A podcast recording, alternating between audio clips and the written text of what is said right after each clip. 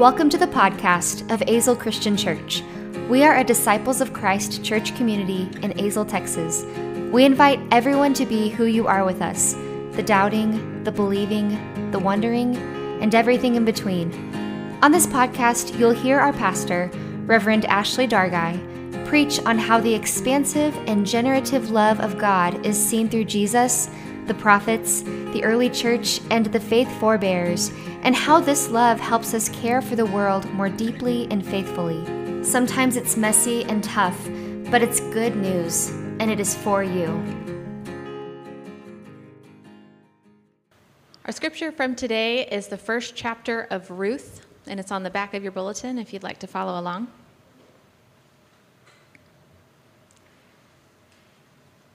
In the days when the judges ruled, there was a famine in the land and a certain man of Bethlehem and Judah went to live in the country of Moab, he and his wife and two sons. And the name of the man was Elimelech, and the name of his wife, Naomi, and the names of his two sons were Mahlon and Chilion, and they were Ephrathites from Bethlehem and Judah. And they went into the country of Moab and remained there. But Elimelech the husband of Naomi, died, and she was left with her two sons. And these took Moabite wives. The name of the one was Orpah, and the name of the other, Ruth. And when they had lived there about ten years, both Mahlon and Chilion also died, so that the women, or the woman was left without her two sons and her husband. And then she started to return with her daughters in law from the country of Moab. For she had heard in the country of Moab that the Lord had considered his people and given them food. So she set out from the place where she had been living, she and her two daughters in law. And they went on their way to go back to the land of Judah. But Naomi said to her two daughters in law, Go back, each of you, to your mother's house. And may the Lord deal kindly with you as you have dealt with the dead and with me. The Lord grant that you may find security, each of you, in the house of your husband. Then she kissed them, and they wept aloud. And they said to her, No, we'll return with you to your people. But Naomi said, Turn back, my daughters. Why will you go with me? Do I still have sons in my womb that they may become your husbands? Turn back, my daughters, go your way, for I am too old to have a husband. Even if I thought there was hope for me, even if I should have a husband tonight and bear sons, would you wait until they were grown? Would you then refrain from marrying? No. My daughters, it has been far more bitter for me than for you, because the hand of the Lord has turned against me. And then they wept aloud again. Orpah kissed her mother in law, but Ruth clung to her. So she said, See, your sister in law has gone back to her people and to her gods. Return after your sister in law. But Ruth said, Do not press me to leave you or to turn back from following you. Where you go, I will go. Where you lodge, I will lodge. Your people shall be my people, and your God my God. Where you die, I will die, and there will I be buried. May the Lord do thus and so to me, and more as well, if even death parts me from you.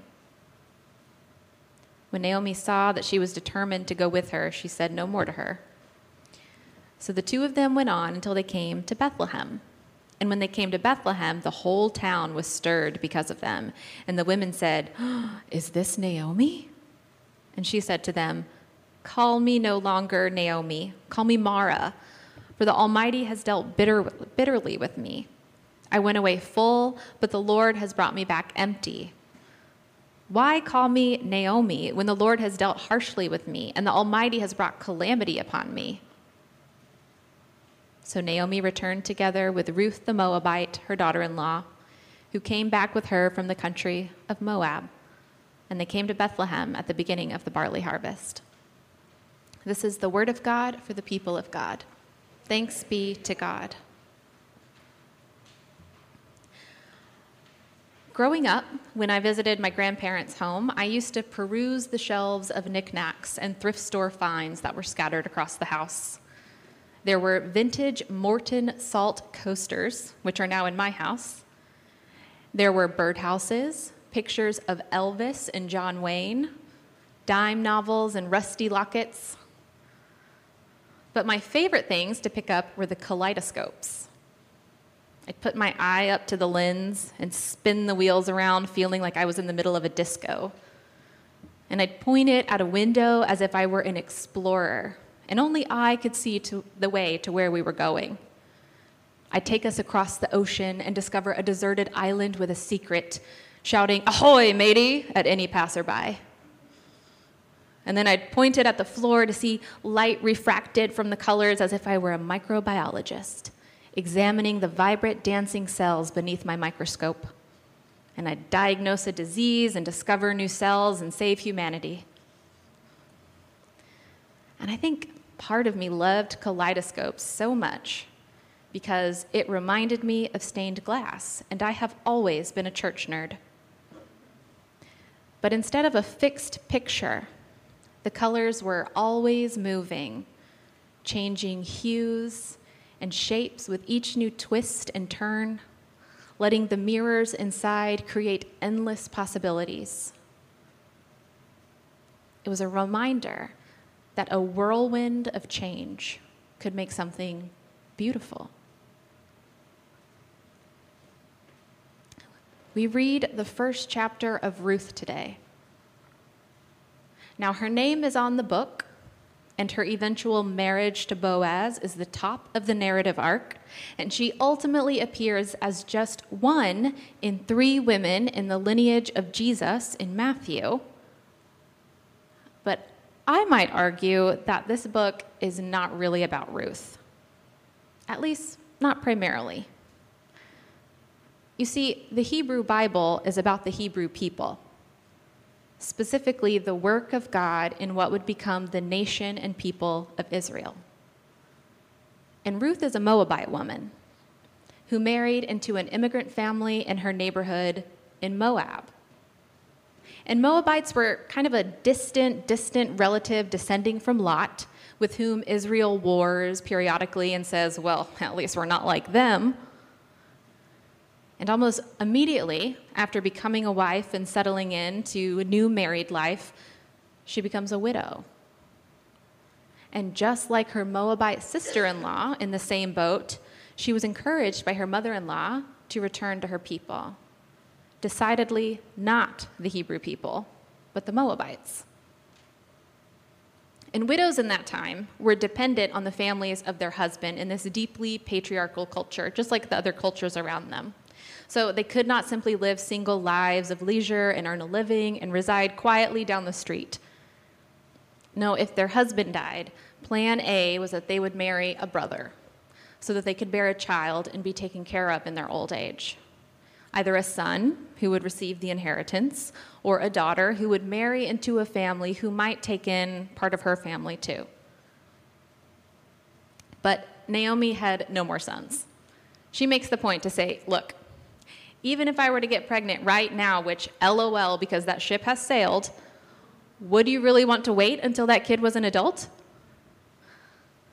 So, Ruth and Orpah's only option in Naomi's family would be to be married off to a distant relative in a faraway land that they have never known Judah, which is a risky option anyway because they are Moabites. And there is this whole thing about intermarriage in the Torah being forbidden. So Naomi gives them an out. Go back to your family. Hope to marry again. You're young. Be with your parents and siblings and people. Stay in the only home you've ever known. It's unlikely you'll be accepted in Judah anyway, because our people have lots of laws about not marrying foreigners, and that's kind of what my sons did. So return to your family of origin and just start over. Go with God. Orpah decides to do just that, which makes all the sense in the world and is a kindness afforded to her by her mother in law. But Ruth doesn't return home with Orpah. she instead attaches herself to Naomi. And somewhere between Moab and Judah, the story slows down and the women converse. And they give voice to what is at stake for each of them as they decide where home even is, what home means. I cannot stress enough that these two women don't technically owe each other anything. Because of the patriarchal realities of their lives, they're powerless in many ways. So no one would blame them for parting ways. It makes more sense for them to do so. But in Ruth's beautiful declaration of loyalty, that's often used in marriage vows, she rejects that way of thinking and forges ahead, believing the future could be something that they build together. And it would be. As we see later in Scripture, Ruth's progeny would include Israel's beloved yet troubling King David. And further down the line, her Moabite origins would result in the birth of Jesus. But like I said before, this story is not about Ruth. I know it feels that way at the moment, but the story begins with Naomi's family, her Hebrew family, in a testament about the Hebrew people. And when Ruth responds to Naomi's kind offer to return to her Moabite people, the story shifts its focus back to Naomi. At the beginning of the story, she left with an abundant life in a time of famine in her homeland. And now she returns to Judah empty in a time of abundance in her homeland, the barley harvest. Naomi is at the mercy of the family and people she left behind all those years ago. And the book of Ruth is only about 88 verses long, but the word turn, or another, form, another form, return, occurs 15 times, 12 times in chapter 1. So it seems for Naomi, turning and returning are the themes of her life. And in this story that disguises itself as a story about her daughter in law, it is Naomi who is the object of redemption. She is the one who returns. Ruth's faithfulness is only the instrument God uses to accomplish her redemption. And she's an unlikely instrument to be sure. In so many of our homecoming stories in this series, we see intersecting the message of return that the one we think of an outsider is the one who gets it, the one who gets what God is doing.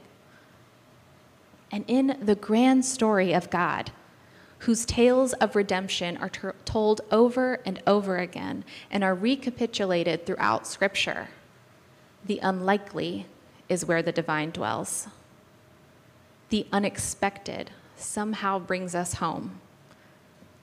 And the enslaved people of Egypt, in a burning bush on the outskirts of the desert, in the strange bread that appears like dew, in the relationship formed between two women from opposing peoples. God seems to be popping up and surprising the people whom God loves. So, doesn't it seem that ultimately this story of the extraordinary faithfulness of one woman to another is about the extraordinary faithfulness of God? The parable like nature of this story encourages us to be like Ruth, but it also highlights that we are very much like Naomi, especially after this year. We are bereft, having lost so much. Our jobs, our routines, our beloved ministries, people we love, and perhaps most troubling, time. No one would bat an eye at us saying, No, no, don't call me Naomi anymore. Just call me Mara, for my life is bitter. It is a shell of what it was when I first set off on an adventure all those years ago, so sure of our futures, and so happy with our decisions, and so full of dreams and hope. But those things have lost their sweetness now.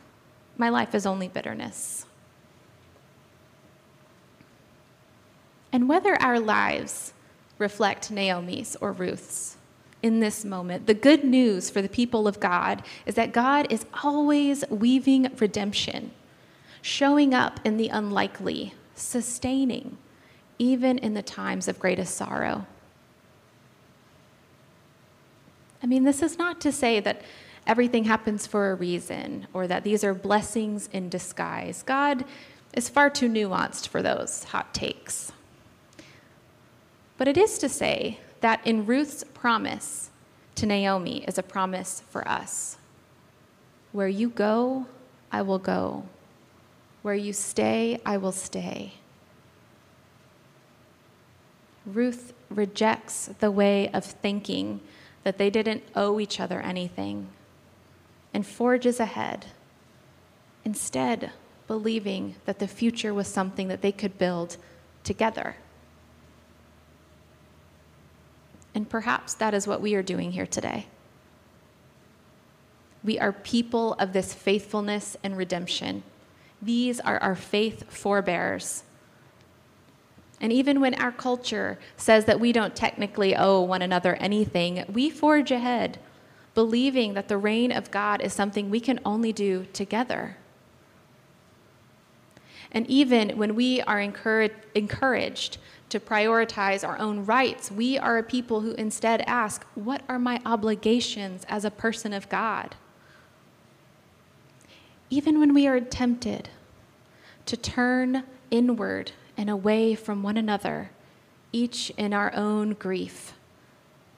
We are a people who cling to one another, who take each other by the freshly sanitized hand and put one foot in front of the other. Because we understand that our fates are inextricably linked. Naomi returned home to Judah a different person than when she left. She makes that clear by changing her name. But she did not return alone. And neither do we. Like Naomi and Ruth, we are making home a place we build together, helping each other let go of dreams and what ifs and nostalgia, and instead pick up what is and make something beautiful together. This is the work of redemption, after all. Not that everything remains the same, but that God sustains us through the changes, giving us each other. So perhaps our life with God is less like the fixed stained glass and more like a kaleidoscope. The color always changing, the world always spinning but in all the twists and turns, we continue to mirror the faithfulness of God to one another. Amen. Thanks for listening to the Azle Christian Church podcast. Azle Christian Church exists to proclaim the gospel of Jesus Christ through meaningful liturgy during worship, a public witness through outreach in the community, the nurturing of the spiritual life of every age group, and the witness of each member through discipleship, baptism, and the sharing of resources. To support this podcast and the ministries of Azle Christian Church, visit azlechristianchurch.org. Here you can contribute through giving online or find our Venmo information. If you're looking for a church or simply want to talk to one of our ministers, contact us through our website and we will be in touch. Talk to you soon.